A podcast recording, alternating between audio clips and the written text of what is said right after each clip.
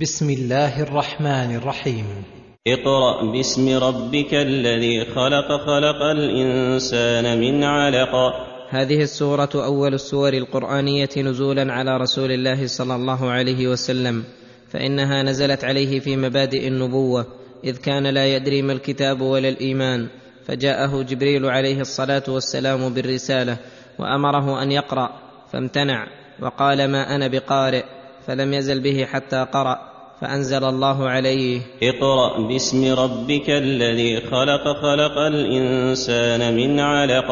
اقرأ باسم ربك الذي خلق عموم الخلق ثم خص الإنسان وذكر ابتداء خلقه من علق.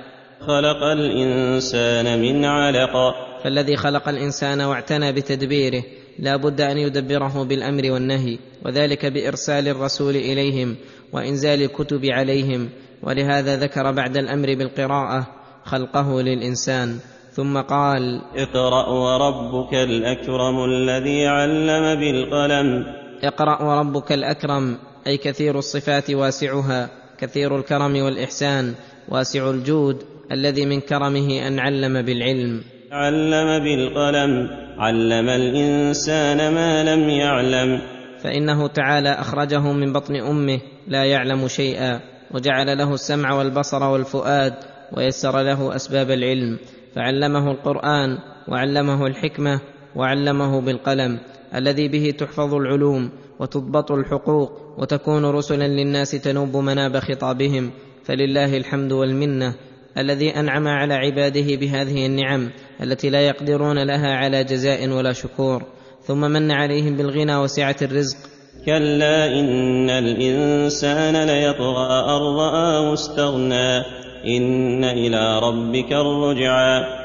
ولكن الإنسان لجهله وظلمه إذا رأى نفسه غنيا طغى وبغى وتجبر عن الهدى ونسي أن إلى ربه الرجعى ولم يخف الجزاء بل ربما وصلت به الحال أنه يترك الهدى بنفسه ويدعو غيره إلى تركه فينهى عن الصلاة التي هي أفضل أعمال الإيمان.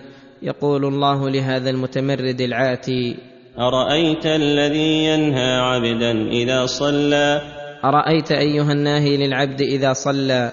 إن كان العبد المصلي على الهدى العلم بالحق والعمل به أو أمر بالتقوى؟ أو أمر غيره بالتقوى فهل يحسن أن ينهى من هذا وصفه؟ أليس نهيه من أعظم المحادة لله والمحاربة للحق؟ فإن النهي لا يتوجه إلا لمن هو في نفسه على غير الهدى أو كان يأمر غيره بخلاف التقوى. أرأيت إن كذب وتولى؟ أرأيت إن كذب الناهي بالحق وتولى عن الأمر؟ أما يخاف الله ويخشى عقابه؟ ألم يعلم بأن الله يرى؟ ألم يعلم بأن الله يرى ما يعمل ويفعل؟ ثم توعده إن استمر على حاله فقال كلا لئن لم ينته لنسفعا بالناصية. كلا لئن لم ينته عما يقول ويفعل لنسفعا بالناصية. أي لنأخذن بناصيته أخذا عنيفا وهي حقيقة بذلك فإنها ناصية كاذبة خاطئة. أي كاذبة في قولها خاطئة في فعلها. فليدع ناديه سندع الزبانية. فليدع هذا الذي حق عليه العقاب نادية أي أهل مجلسه وأصحابه ومن حوله ليعينوه على ما نزل به. سندع الزبانية. أي خزنة جهنم لأخذه وعقوبته. فلينظر أي الفريقين أقوى وأقدر. فهذه حالة الناهي وما توعد به من العقوبة. وأما حالة المنهي فأمره الله ألا يصغي إلى هذا الناهي ولا ينقاد لنهيه. فقال كلا لا تطعه واسجد واقترب. كلا لا تطعه أي فإنه لا يأمر إلا بما فيه خسارة الدارين.